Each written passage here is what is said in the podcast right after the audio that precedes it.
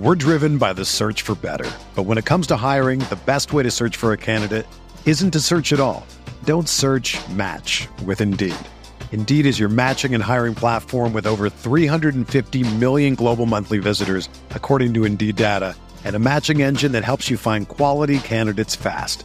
Ditch the busy work. Use Indeed for scheduling, screening, and messaging so you can connect with candidates faster.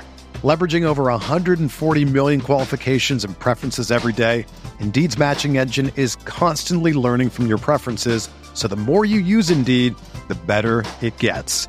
Join more than 3.5 million businesses worldwide that use Indeed to hire great talent fast. And listeners of this show will get a $75 sponsored job credit to get your jobs more visibility at Indeed.com/Blue Wire. Just go to Indeed.com/Blue Wire right now and support our show by saying that you heard about Indeed on this podcast. That's Indeed.com/Blue Wire. Terms and conditions apply. Need to hire? You need Indeed.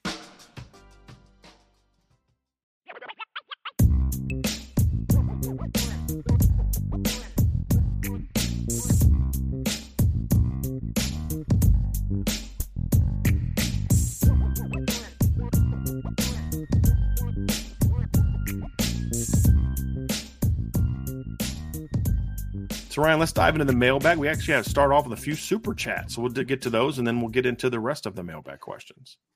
From Nikki D21, thank you so much, Nikki. Hi, Brian. Love the show. I emailed you an epic, all caps, t-shirt idea. I'm not sure what to make of it, Ryan. I think it's a picture of me with the beard and the hat on, pushing my glasses up, because I'm always pushing my glasses up. I think that's what the photo idea, the t-shirt idea, and I was like, I don't know how I feel about that. I love it, but it was actually it was pretty well done. It's very, Nikki is an artistic guy. There's no doubt about that. Very artistic fellow. So I appreciate that. Is it going to be in the merch store sometime soon? I'm not sure about that. I've never been a big fan of the idea of putting my face on anything.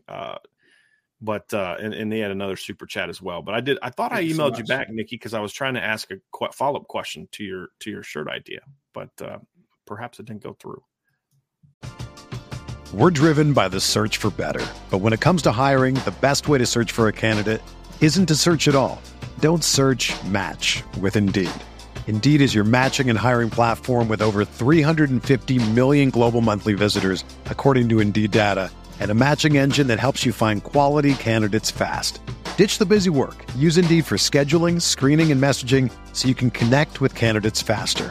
Leveraging over 140 million qualifications and preferences every day, Indeed's matching engine is constantly learning from your preferences, so the more you use Indeed, the better it gets. Join more than 3.5 million businesses worldwide that use Indeed to hire great talent fast.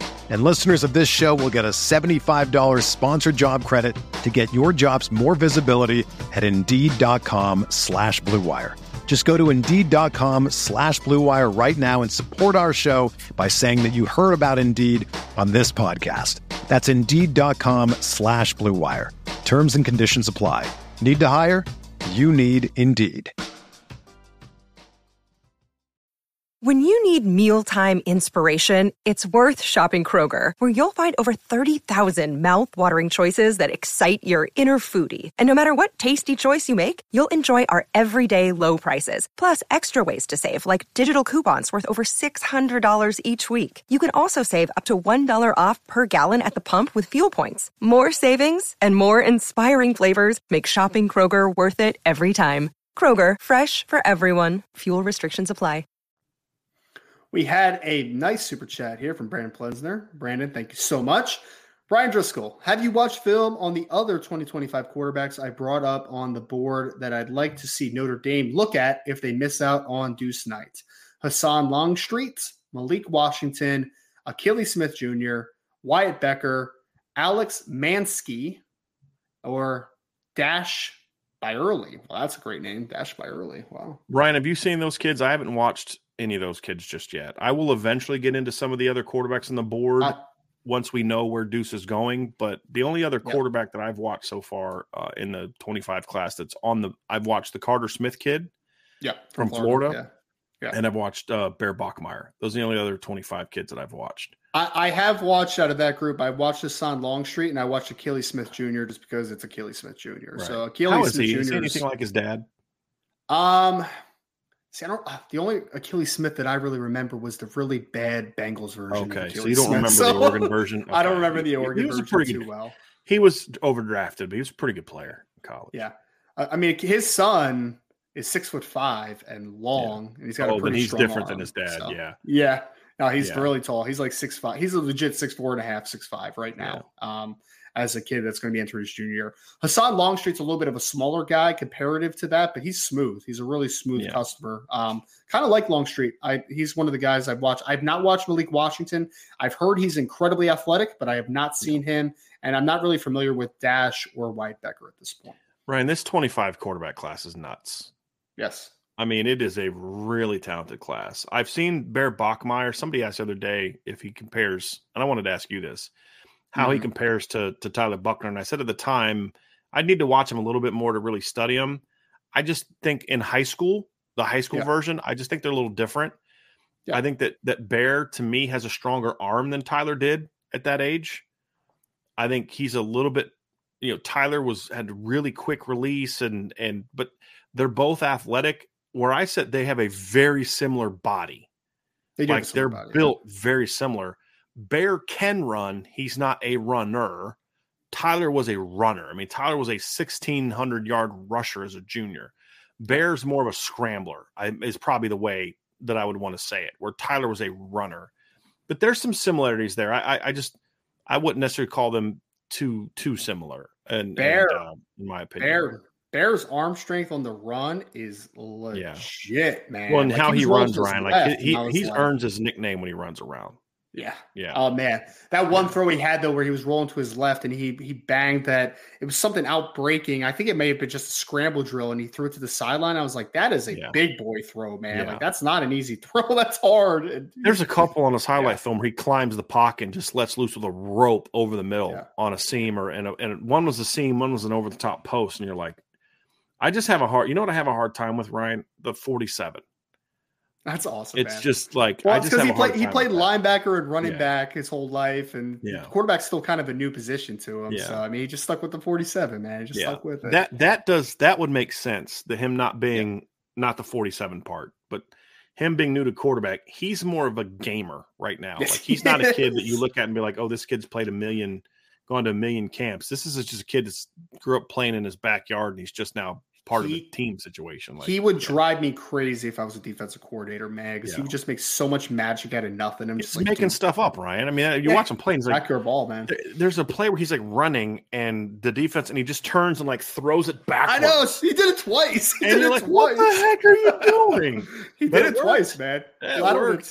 It worked. So Tyler was more of a dynamic in structure guy. Yeah.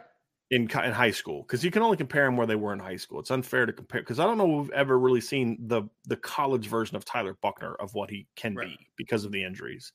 Right. But yeah, it's going to be interesting. But I'll need to, Brandon. I'll get caught up on those guys at some point in time. I have not had a chance to watch those guys yet. I still think it's so funny that you have two brothers named Bear and Tiger Bachmeier, and the oldest, his name is Hank. I got to know if Hank's name is actually Hank. You know what I mean? Like, I could see a scenario like maybe that's his middle name. I'm going to look that up. So, I'd be very curious about that one, Ryan. Hank very curious Bachmeier. About that one. Yeah. But, I'll tell you what, he had and you know what's funny is, you know what their parents' names are? No. Michael and April.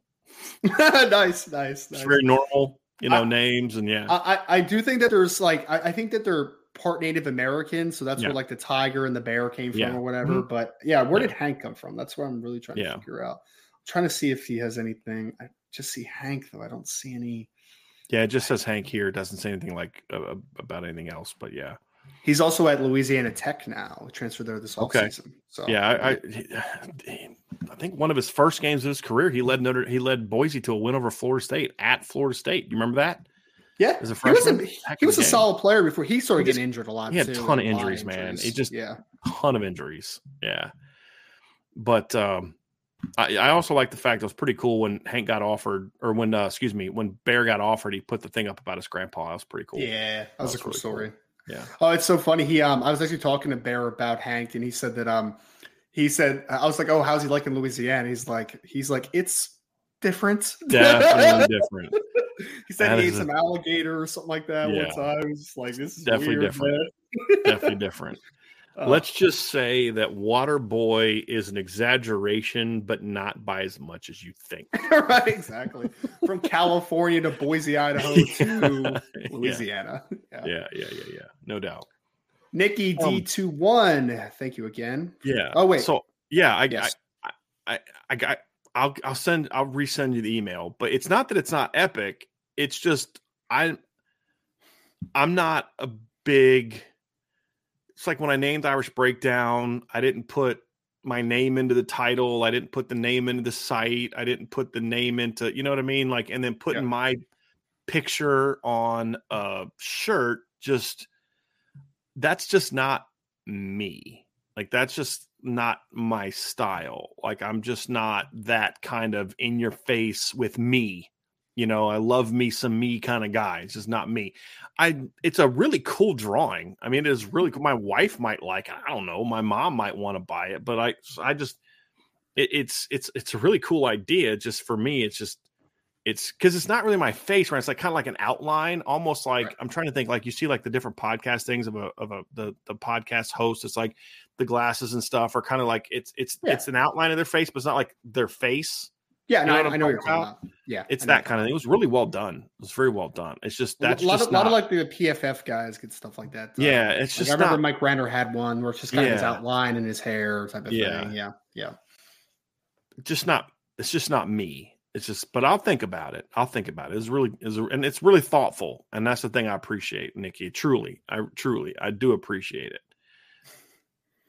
We had a question from Irish Gordian Knotts, who said, out of the freshman class, who has the furthest to go developmental-wise before getting on the fields? The whole freshman class? Wow. That's a good one. Joe Wadding, because he's 260-something pounds, probably. I mean, he needs the most work physically. Yeah. Yeah, who needs the most work fundamentally? Pick Absher. Maybe would just because the kid needs to learn how to pass block. I mean, just never really learned pass block. Yeah. I don't think any of the defensive linemen are necessarily that far off. Of the skill players, it's Braylon James and Micah Bell go the furthest from a development standpoint, just from a technical standpoint. But the thing about those two guys is they're so explosive. They can still help you even when they don't know how to play per se. I mean, look, if you go into next year and Braylon James is still way behind the other guys. And okay, fine. He knows how to run a go. He knows how to run a post. He knows how to run a hitch. He knows how to run a cross. That's enough. Get him on the field, right? Maybe not so much as much this year, but there comes a point in time where it's like, this kid is too good. And same with Micah Bell. It's like, look, I know he doesn't know what he's doing yet, but in this game with that really fast guy, we're just going to say, you go cover that guy in the slot. And that's just, run with him. Wherever he goes, you go. That's a bit simplistic. But you get the point, Ryan, right? Like, when guys can really, really run, they don't have to be refined technicians. Jaden Mickey needs to be fundamentally sound because he doesn't have the recovery speed that a Cam Hart has or the recovery length that a Cam Hart has or a Micah Bell or a Christian Gray has. They have to be fundamentally sound. Rico Flores has to be really fundamentally sound if he's going to be an impact player at Notre Dame. He can't just win on athleticism. Braylon can. Micah Bell can. Christian Gray can. Jaden Osbury can to a degree. So you can utilize them even if they don't necessarily have all the technical stuff figured out. But once that stuff comes, and obviously they're going to have a chance to be Ryan, I know the class didn't rank as high, and it has some fans down on the class because they obsess over where it was ranked and it was ranked this. I'm sorry, there are not 5 recruiting classes in college football that I would trade for this class of freshmen. And just seeing them the last 2 days, and I know for you, seeing some of them up close and personal does nothing but confirm that for me. Like, I've seen a lot of really good players come through Notre Dame.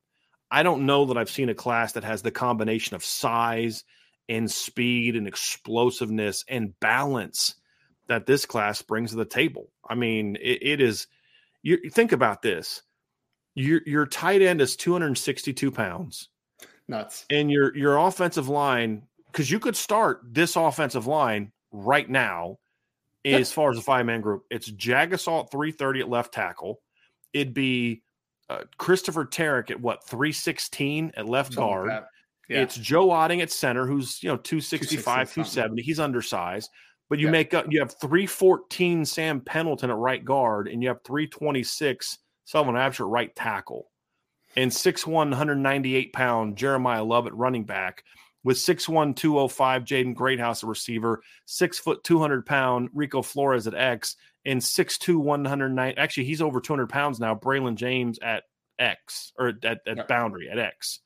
And Flanagan at 6'6", 262. 262. And Kenny Minchie, 6'2", 6'1 and a half, 219. Yep. This is a big group of kids, right? Drake Bowen's 235. Jaden Osbury's 224. Preston Zinter's 233. Armel Mukum's 6'3", 280. Brennan Vernon's 269, I think is what I saw. 6'5 plus 269. Devin Houston's over almost 300 pounds already. This is a size-wise, one of the biggest freshman classes. Like you'd mentioned earlier about the O-line, it doesn't end there. No. But it's athletic. Yeah. So I know the people that obsess over rankings are not as high on this class as they should. Ryan, I'm sorry. I think this is a big-time, gap-closing, needle-moving recruiting class, and we're going to find that out much sooner than people think, in my opinion. I agree. It's a really impressive group. Next question is from Nick P. He says, will Chris Tyree get enough touches via offense and special team to win the Heisman? No. No. No, I don't. I mean, I don't think Chris's impact is going to be like that kind of – let's just take the Heisman part out because, I mean, the odds of that. But I don't think he's like a 1,000-yard receiver type of guy. I think he's more of a – if you think of a dream scenario, it's like 700 yards receiving on 30 catches. And then another 300 yards on rushing on jets and reverses and things like that. And then maybe some yard, bunch of yards on returns. So you kind of that production I could definitely see, Ryan. Yep. But as far as like to where he's getting to like 2,000 yards of offense. And I mean, that he would need that to be in a Heisman conversation. He'd need to be like around 200 yards. And I'm talking return game, receiving and rushing. He'd need to be like a 2,000 yard, 15 to 20 touchdown guy this year for a Notre Dame team that's undefeated. Yeah. And hope that Sam Hartman doesn't have 4,000 passing yards to take away all your attention. And votes. Well, I was going to say Heisman is a very quarterback-driven award anyway, right? Like not many wide receivers in general win the Heisman. And when they do, we talked about this in a show last week, right? But his numbers were insane. He had like 110 plus catches, in 13 games. You just don't see that. You just don't see that at that position. You really don't. I agree. We now have a question from Andrew Gilmore. It says, how is Marcus Freeman looking in terms of leadership in his second fall camp? Any notable differences between year one? What is the difference between Parker and Reese? Different temperament. Way different temperament. Temperament. Not better, not worse, just very different. Tommy was a very intense guy. He coached like he played, guys with a lot of fire. That's just how he was. Coach Parker's a lot older, more experienced, a little bit more calm. Still loud and intense, but just a different style. Just different. As far as Coach Freeman's leadership, I mean, I really don't know. I mean, we've seen two camps. I'll say he's very engaged. He spends a lot of time, a lot more in teaching time this year, especially during the turnover circuit, a lot more teaching time. And we saw him today around the defense during the circuit. Yesterday, he was around the offense a lot, the defense a lot again yesterday too. I imagine it's going to kind of change up a little bit. He seems to be more comfortable in his own skin this year a little bit than last year from a leadership standpoint. I mean, we have not even come close to seeing enough of what goes on a day-to-day basis after two practices for me to be able to say it's any better or worse, or just to have any opinion on it whatsoever. We haven't seen enough, but I think he is a coach who has a much more confidence that what I'm doing is going to work. Or last year, it was like every coach, Ryan, has that notebook of what I would do as a head coach. And last year, Marcus Freeman implemented a lot of that. Some of it worked, some of it didn't. So I think there's a little bit more certainty of this is what it takes to be a head coach this year than last year, which is going to likely manifest itself in improved leadership, but I can't see that with what we've seen so far. Exactly. You know, that's my only thing. We're going to see that, Andrew, and how this team goes about how it plays. That's not something I can observe, because you could see a coach that's super involved and engaged and giving great rah-rah speeches in practice, and he's not a leader as of a program. He's just doing the head coachy thing, you know, and it's going to be, we're going to see that on how his team plays, Ryan. That'll be the evidence of if Coach Freeman's an even better leader in year two. It's because his team plays like a disciplined, fundamentally sound team that plays with a ton of fire and plays to its potential. That'll tell us that Coach Freeman has figured it out and he's ready to be the guy we all think and hope he can be at Notre Dame.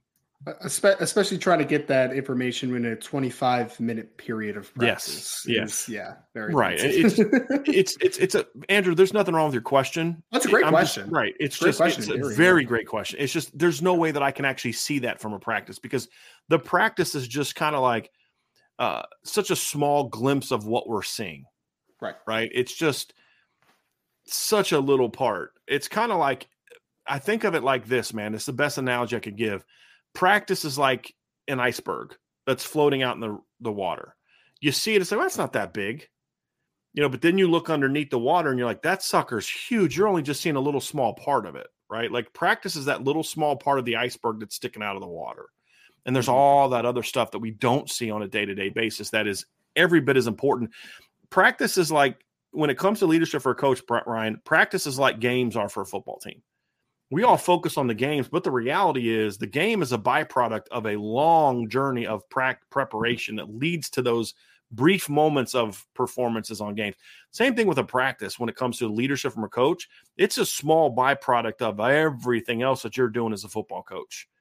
And, you know, then it all leads to what we see on Saturday. Saturday will be the thing, to how this team plays, not even wins and losses, just how this team plays.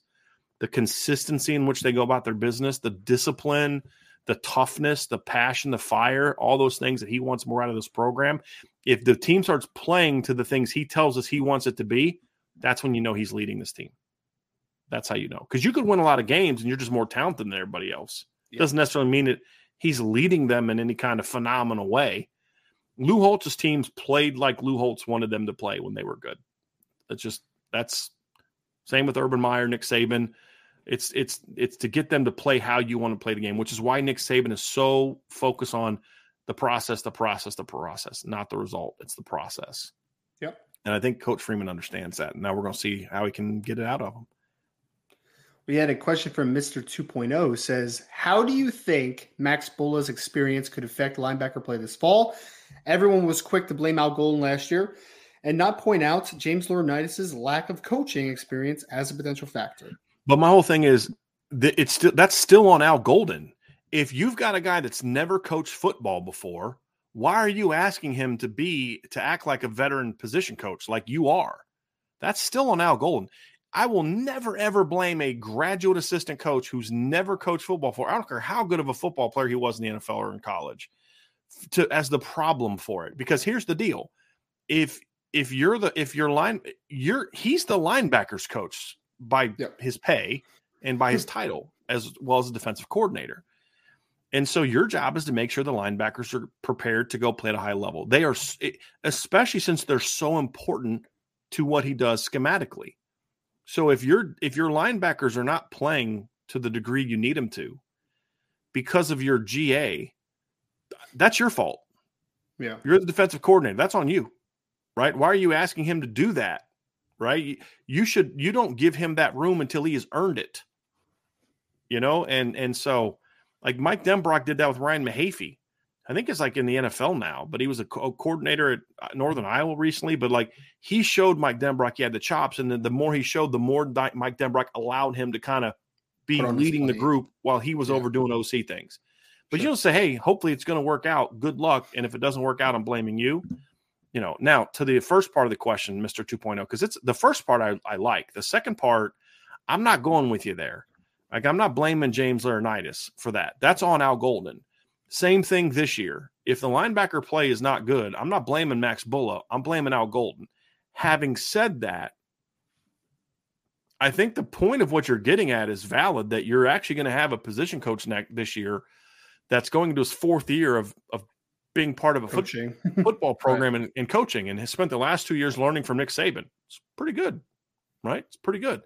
So to me, yeah, that's going to be an asset to me. But I'll say this, Ryan, from the practice we saw today, Max Bolla and Al Golden were both very active in coach. I should have said this during the original thing, because I didn't talk about coaches today. Mm-hmm. But Al Golden and Max Bolla were both very engaged in the instruction of the linebackers today. So I'm hoping that Coach Golden kind of learned from that mistake, if that's in fact what happened, and make sure that Coach Bolla is ready to take charge of it before you turn it over to him. Right. So that was good to see. Yeah, that was very good to see. I mean, he definitely deserves a lot of credit. If Notre Dame takes a massive step forward, I mean, what's the new denominator that you threw in there, right? Like you threw in the different number, a different variable, and that would be Max Bolla would deserve a lot of that credit, but also Al Golden will deserve some of that credit too, because you can't blame him for the failures of last year's GA and then not give him credit for, and I'm not saying you're doing this, Ryan. I'm just adding my additional point onto it. You can't then not give him credit when they play better because the GA does a better job. That's also on you as the defensive coordinator as well. So, I'll tell you, I'm excited to see the linebackers play this year, Ryan. I really am. I just have a feeling they're going to be a lot better this year. They need to be. Maybe that's just wishful thinking more than anything else. But they need to be. And look, Al Golden's a prideful dude. I mean, I don't know a football coach that's not prideful in that sense. You know, does anyone actually think that Al Golden watched last year's defense and was like, yo, this was phenomenal. Like, this is great. I want to do this again, Nick. Now, he probably thinks differently than fans do, as most coaches inside. But do you really think Al Golden's like, no, I just want to be as good as we were? Or do you think he wants to be even better? He wants to be even better. Right. And so he's going to make some changes along those lines as well. Now, they may not be the changes we all want as fans, but he's going to work to try to make it better. Will it work or not? I don't know. We'll see. I just have a feeling that it's going to be a lot better this year for a host of reasons. Yep. Next question is from Nathan Milton. What's up, Nathan? Causing Harry Hiestand to leave the first time or keeping Brian Van Gorder too long, which was the worst consequence of Brian Kelly?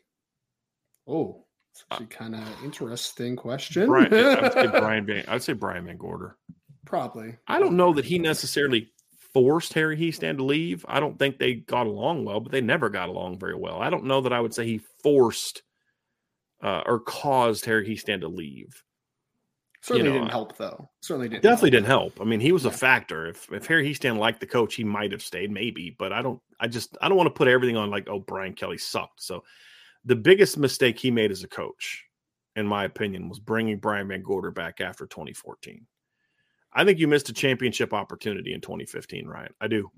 Yeah. And I think you could put keeping Paul Longo around as long as he did as well hurt that, with all the issues, the health issues he was dealing with. He should have tapped out much sooner, like we see with Matt Bayless. You know what I mean? Like, you don't think you can do the job anymore. You got to tap out. And, so to me, I still look back and I was watching the Bama Clemson game recently, and I'm sitting there thinking, like, good Lord. If you put Notre Dame roster on that Bama coaching staff with Nick Saban, I think the result would have been exactly the same. Championship football team. I think that was such an incredibly talented football team. And recruiting rankings show it compared to Clemson. The NFL draft shows it. I mean, Notre Dame had more first, second, and third round picks on that played in those games. Now, I'm talking about guys that played that season, not five-star recruit that didn't play as a freshman that eventually became a first-round pick. I'm talking about guys that played that were regular rotation players. Notre Dame had more first, second, and third-round picks than Clemson on that 2015 team. And I believe more first-round picks, because they had several first-round picks on that team. They had three on the offensive line alone. Yeah. Think about that offense in 2014, Ryan, or 2015. They had four first-round draft picks.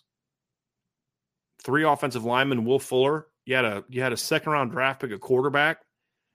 You had a third-round draft pick at running back, and he wasn't even the guy that finished, with all the, some of the records that Josh Adams had. And Steve Elmer would have been at least a day three pick if he would have stayed with football, because he was a true junior in 2015. So, and then, that team was loaded. Absolutely loaded. Yeah, 3 first-round picks on the O-line, right? You had McGlinchey, Stanley, Q. Yes, I'm correct on that. Yeah. 7th-round draft pick, a tight end. I mean, that team was loaded. That team was absolutely loaded. Oh, and by the way, you had Jalen Smith on the other side of the ball. And your entire defensive line in 2015 got drafted. Your entire starting defensive line except for Romeo Kwara got drafted, and he's been the best pro of all of them. Yep. Right? So I think I counted something like 19 guys on that team spent time in the NFL. Like guys that played, not backups and guys that played. It was like 19 or something absurd like that. Max Redfield should have been an NFL guy, but that's a different story for a different day. It's called self-sabotage in that instance. Yeah. Salty Virginia Peanuts. Up Salty. Do players work out over the summer at home, or do they all remain at Notre Dame? They do both. Yeah. So when the school year's out in May, they go home for a few weeks and then come back in June, early June, and then they stay through this year. This year they didn't get a whole lot of time home. Yeah. Normally they get an additional, they get like 2 weeks home at the end, but because Notre Dame has a week 0 game this year, like Bama doesn't start till like next Thursday. They don't start practice until next Thursday because Notre Dame doesn't start the season in week 1. They start the season in week 0. Week 1 is they're playing Tennessee State. So they're starting a little bit early. So it took away a little bit of summer break. So these players have spent way more time this offseason at Notre Dame than they do at home. So yes, good question. Which is a positive usually for team bonding. So agree. Ty Smith, can you give me your top 5 teams that aren't top dogs in their conferences that you project to have a better season this year? Who is your dark horse in those conferences? We did something similar to this recently. Yeah. So can you give me your top 5 teams that aren't top dogs in these conferences you project to be better to have better seasons this year? Who is your dark horse in those conferences? Well, we did talk about dark horses, right, Ryan? Yeah. We did that, I think Big Ten we said was Iowa. ACC was – who did I pick in the ACC as my – oh, North Carolina was my pick in the ACC for a potential dark horse. SEC, my dark horse. I don't really have an SEC dark horse. I think Tennessee maybe, but is Tennessee really a dark horse? If they kind of sneak up and win, I don't consider them a dark horse. You know who could be a dark horse, Ryan, is the team that I think has the best quarterback running back duo in that league. And I'm going to let you see Arkansas? Bingo. Yep, okay. Bingo. I think Kentucky could be a little bit of a sneaky team, too. After especially since they have a real quarterback. Year. Oh, I'm sorry. Did I say that? I'm sorry. That was mean. But, because Liam Cohen – Liam, you're right, Ryan. I snarkily talked over you, but you are correct. Getting Liam Cohen back is big for Kentucky. No doubt. Because you know one thing they're going to do, right? They're going to be pretty good on defense. Yep. Like, that's just Mark Stoops, right? Yep. So – yeah, I mean, are they good enough to win the East? I don't know about that. I'd like to see them try. Big 12, Texas Tech, I think, was my dark horse if I was going to pick one. Because, again, Oklahoma's not a dark horse. Texas is not a dark horse. TCU wouldn't be a dark horse. K-State could be one. That's actually one I like a lot. K-State could – but they're preseason they just won top the conference, 25. Though. Yeah, but as far as, like, being a playoff caliber team – but that's a good point, Ryan. I mean, how much of a dark horse are they really from a conference championship standpoint? They literally won it last year. It's a good point. Very good point. And then Pac-12, I mean, who could be a dark horse in Pac-12? Washington State. Because I don't know if I consider Oregon State with the preseason top 25 ranking a dark horse. And they just won like 10 games last year, right? So smacked Florida in the bowl game. I like the Washington State pick because I know you're really high on Cameron Ward. Most teams get transfers. They don't get them for a second year. They are. Yep. That's going to be impactful, in my opinion. Yep. Could be anyway. Could be impactful. Because he was, he started to get better towards the end of the year. He started to get better. And that team wasn't very talented offensively last year. So I think a year or two under that, it'll be a little better. Yeah. Another day is here, and you're ready for it. What to wear? Check. Breakfast, lunch, and dinner? Check. Planning for what's next and how to save for it? That's where Bank of America can help. For your financial to-dos, Bank of America has experts ready to help get you closer to your goals.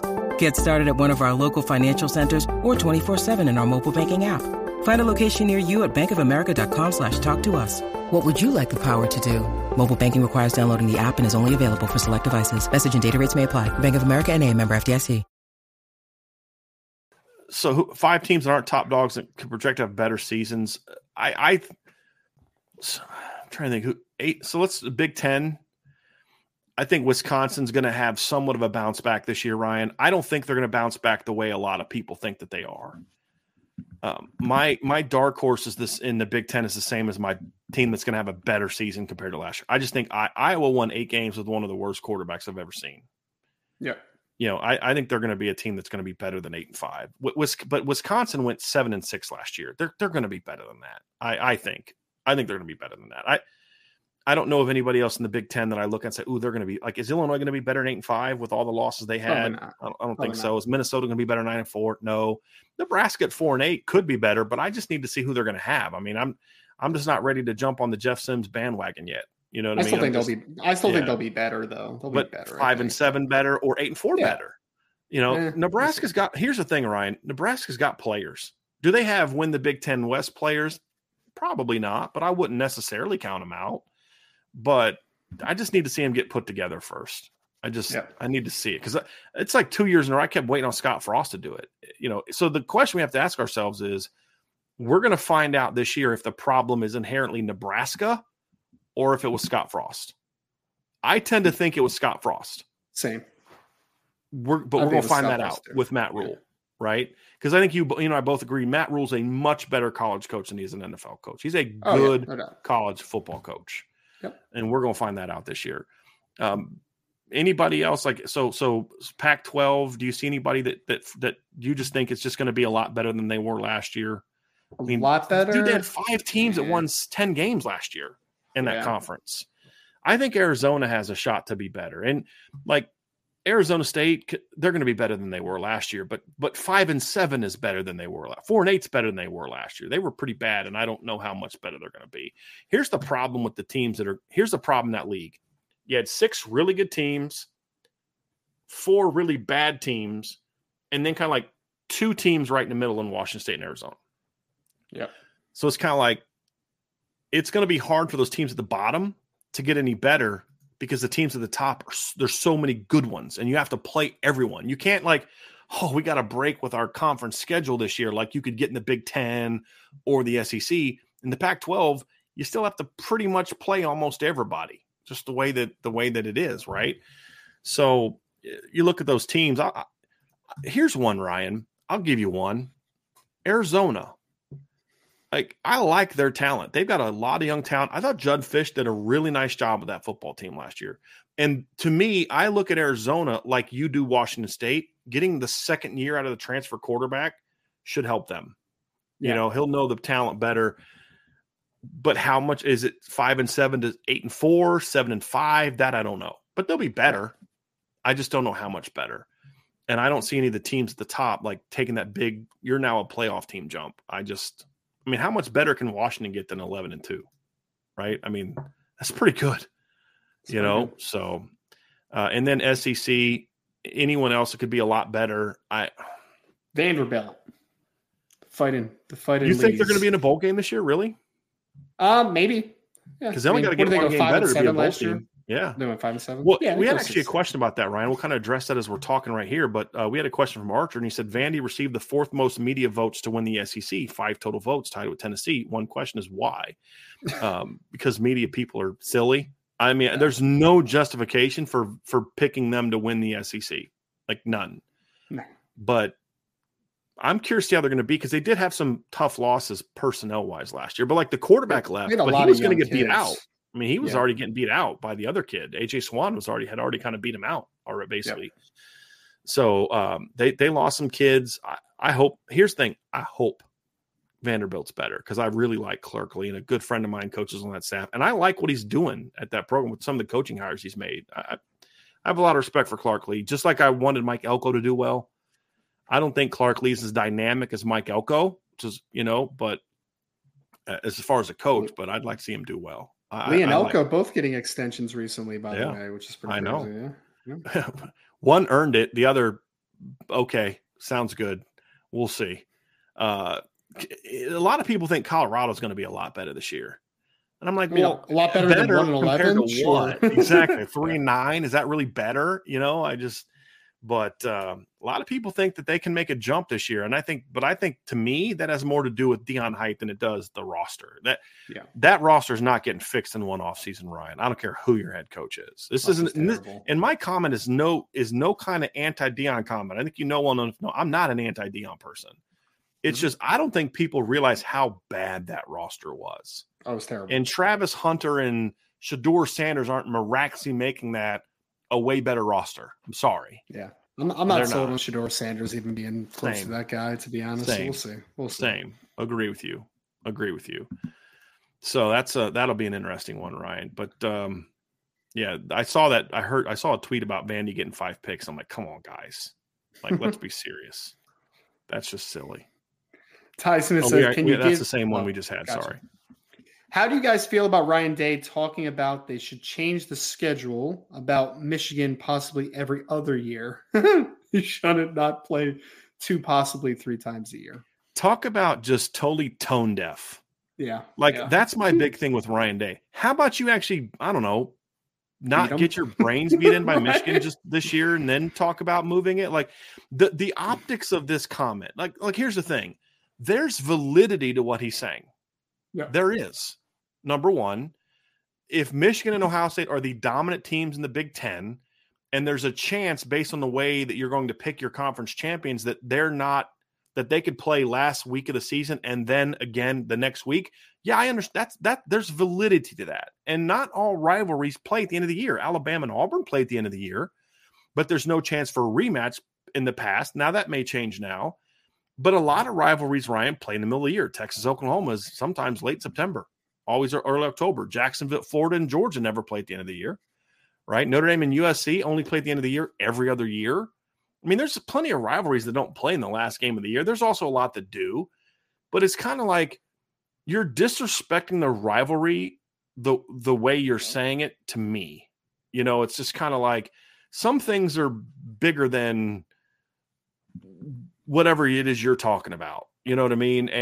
But also the bigger thing for me is even if you could make a case that they should move that, just the tone deafness of Ryan Day being the one to make that case is just like, dude, you're not winning points right now with anybody. You're just, why are you even discussing this? Like, you know what? Look, I'm worried about this year's football team. I'm not worried about what the schedule is going to look like in 2024. I'm worried about this football team. Don't even engage that question, you know, because like you just got embarrassed twice. This looks like you're kind of hiding or, you know, sort of like, well, you know, we shouldn't have to play late in the year or whatever the case. It just looks bad. It's just bad optics for me. Just don't address it. Like, what guys, here's what I know, fellas. This year's schedule, right, is the one that I know we're going to have. This is the one I'm worried about. And what I know right now is that the game this year is happening at the end of the year. That's what I know. I know that on November 25th, we got to go to Ann Arbor. And that's the only thing I'm worried about right now when it comes to Notre Dame and that team up north. Okay, cool. Right? Now, you can believe that they should move the game, but you have Gene Smith fight that fight. You know what I mean? Like, say to him, hey, Gene, here's why we should do this. And then let Gene Smith throw his weight around to get that moved. It just looks petty. And it's such bad optics. And it's just like another – Ryan Day starting to look a little Brian Kelly-ish to me in that – he just says and does things and things happen to his program. You're like, dude, that's just unnecessary. You know what I mean? Like, why are you engaging in that? I thought it was a bad look. Yes. Yeah. That's a great way of putting it, Ryan. What are your thoughts on this, on his comments on that, Ryan? Well, I didn't hear the actual comment. I just saw in the chat that they're just talking about moving it when it is during the season. Correct. It'd be like playing it like in the middle of the year or something. Like he doesn't want to have a chance of them playing back-to-back weeks, which again is what I said is that's fair. Yeah. If you're the two dominant teams and the way the conference championship is being changed is it's no longer like right now, if Ohio State beats Michigan, there's no chance or vice versa. There's no chance they have a rematch the next week. Right. When they move to the new schedule and the way the Big Ten is now, there is a chance they could play each other. But it's just, that's my whole point is that's not a fight you as the head coach who just got dominated 2 years in a row by Ohio State need to be making right now. Right. Let Gene Smith fight that fight. Yeah. You actually go try to beat Ohio State. right now. That's the key for you right now, is try to beat Ohio State. It's very bad optics. And just some of the people, we never said that they're saying they should remove the game. Never said that. But the game is always, for as long, my entire lifetime has been the last game of the regular season. Right. And, you know, I would much rather make the case to get rid of the conference championship game than to move that game, in my opinion. That's my 2 cents. But it was moving it, Ryan. It wasn't moving it off the schedule, or maybe we shouldn't play every year. It was more of just, you know, maybe we move it up a few weeks or move it to middle of the season, which, I mean, there are rivalries that play in the middle of the year. I mean, sure. I just mentioned some. Alabama, Tennessee don't play early, or they don't play late in the end of the season. They play right in the middle. That's Alabama's number 2 rivalry, though. That's not their number 1 rivalry. Right. Michigan State play in the middle of the year. You know, but, man, it's just bad optics. Just really bad optics, in my opinion, and just not the fight that he should be fighting, to me. Yeah. Well, I agree with that. That's definitely not the conversation point I'd be having right now. But. No. And if somebody asks, I mean, because you can't control what people ask you, but you can control whether you answered or not. 100%. That's the thing with me. It's just, come on, dude. What are you doing? We had a question from the world famous Scotty Nitro. I haven't seen you in a while.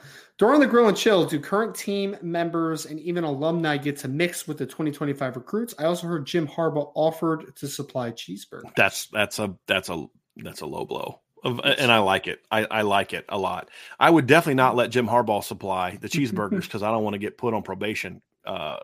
You know, or get suspended for games, and, but they're probably unsanitary because you never know. 100%. Fingers been, so you were, love talking about that. Players can, yes. Alums, I'm not sure how that works. To be honest with you, I've never heard. There's going to be at least one of those. I would imagine there's going to be at least 1-2 alums there, right? Jerome Bettis, James Flanagan. Oh yeah, sure. Yeah, if the dads come with them. So is Bryce Young coming this weekend? I think he's going to be on campus this weekend too. So maybe it might be 3 alums on campus this weekend because they're there with their kids, right? I believe Bryce Young's coming this weekend, isn't he? Let me see here. Where are the commits list? On the list? No, he's not on the list. No, he's not on the list. But I don't know the answer to that. I don't know if they can have alums there unless they're on campus for something else. But I remember there was one year where Jerome Bettis was on campus and he was around, but I think that's when he was a student. At Notre Dame. So it was a little bit of a different deal. Right. Not quite sure about that one. But yes, players will be around. Can be around. Because they can be around. Next question is from Siggy13. With Colorado moving to the Big 12, do you think the conference movement snowballs fast? And if so, what do you see that coming next? I think 2 to 3 Pac teams move to the Big 12 by the end of the summer. Well, that'd be really quick. Maybe. I mean, because they're going to have – it depends on when Colorado can move. That's the thing, right? Like, Colorado's making moves now because of the state of their program. It would just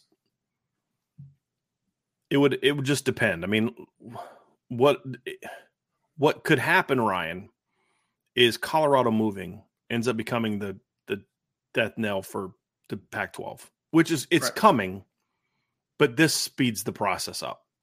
Yep. Like the Pac-12's dying. It's not going to recover. It's got a terminal illness, in my opinion. And this kind of move could be something that expedites it a little bit. Who do you take with you if you're the Pac-12, if you're the Big 12? I mean, Colorado, Utah, for sure. Do you go after the 2 Arizona schools? Do you try to beat the Big 10 to the punch with Oregon and Washington? I doubt that that's going to necessarily be effective, but do you try? For me, we've talked about this before, Ryan. If the Big 12 wants to expand, because they're at 14 right now, right? And then they're going to go back to 12 after this year when Texas and Oklahoma leave. They're at 14 right now, correct? Yeah. For 2023? I believe so, yeah. And then Texas and Oklahoma leave. So this gets you to 16. So now you're now you're with the Big 10 and the SEC now, correct? Aren't they also all at 16? So the Big 10 right now is at 14, right? Right now. And then when you get UCLA and USC, they're at 16. Am I correct on the numbers here? And then the SEC is at 12, 14 right now, and then they're going to add Oklahoma and Texas, correct? I believe I'm right on that. And so let me just go here, look here real quick at the Big Ten. The Big Ten, the Big Ten has 7 in each conference, so they'll be up to 16. Well, you lose Texas and Oklahoma, you're down to 12. and you're looking to add four, so you're now the third sort of mega conference in that regard, although the ACC is not that far away. The ACC is at, what, 14, right? Yeah. Yep. I think it makes a lot of sense to add Utah and Colorado, so you're getting that mountain, those two pretty big TV markets in the mountain ranges, right? Salt Lake City and Denver, I believe, are both top 20 TV-size markets.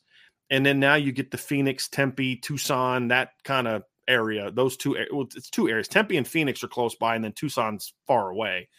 But you get the Phoenix area with the two, which is a growing. I mean, just look at census numbers. California's hemorrhaging citizens. A lot of them are going to Texas, but there's also a lot of them going to. There's a lot of them going to Colorado. A lot of them going to Utah. They're all moving east and south, right? Getting out of California. There's a lot of them going to Texas. A lot of them going to Arizona. A lot of them going to. I saw that when I lived in Colorado, right? A lot of California transplants when we moved to Colorado. Arizona's getting a bunch of them too. That's a growing market. And when we were out there, Mike. So I went to the Fiesta Bowl in 2015, and then again 2 years ago. And even then, you could just see the new neighborhoods coming up, popping up, in that area. It's a really growing area. So it may not be a giant TV market now, but it's going to keep getting bigger, in my opinion. Yeah. So those are the moves I think the Big 12 needs to make, to me, is Utah, Colorado, Arizona State. Not only are they good programs, but you're also getting the big TV markets, which is really what drives a lot of this. And the Big 12 needs some big TV markets. There's no LA market out there for them to get. But if they can get some of those, that mountain range and the Arizona ones, that could be a boost to their bargaining power when it comes to getting more TV dollars. What are your thoughts on that, Ryan? So no Stanford is what you're saying? No, I mean I don't know that Stanford brings a lot of value. We've talked about that. Tends to upset some people when you say that Stanford doesn't bring a lot of value for the things that the current.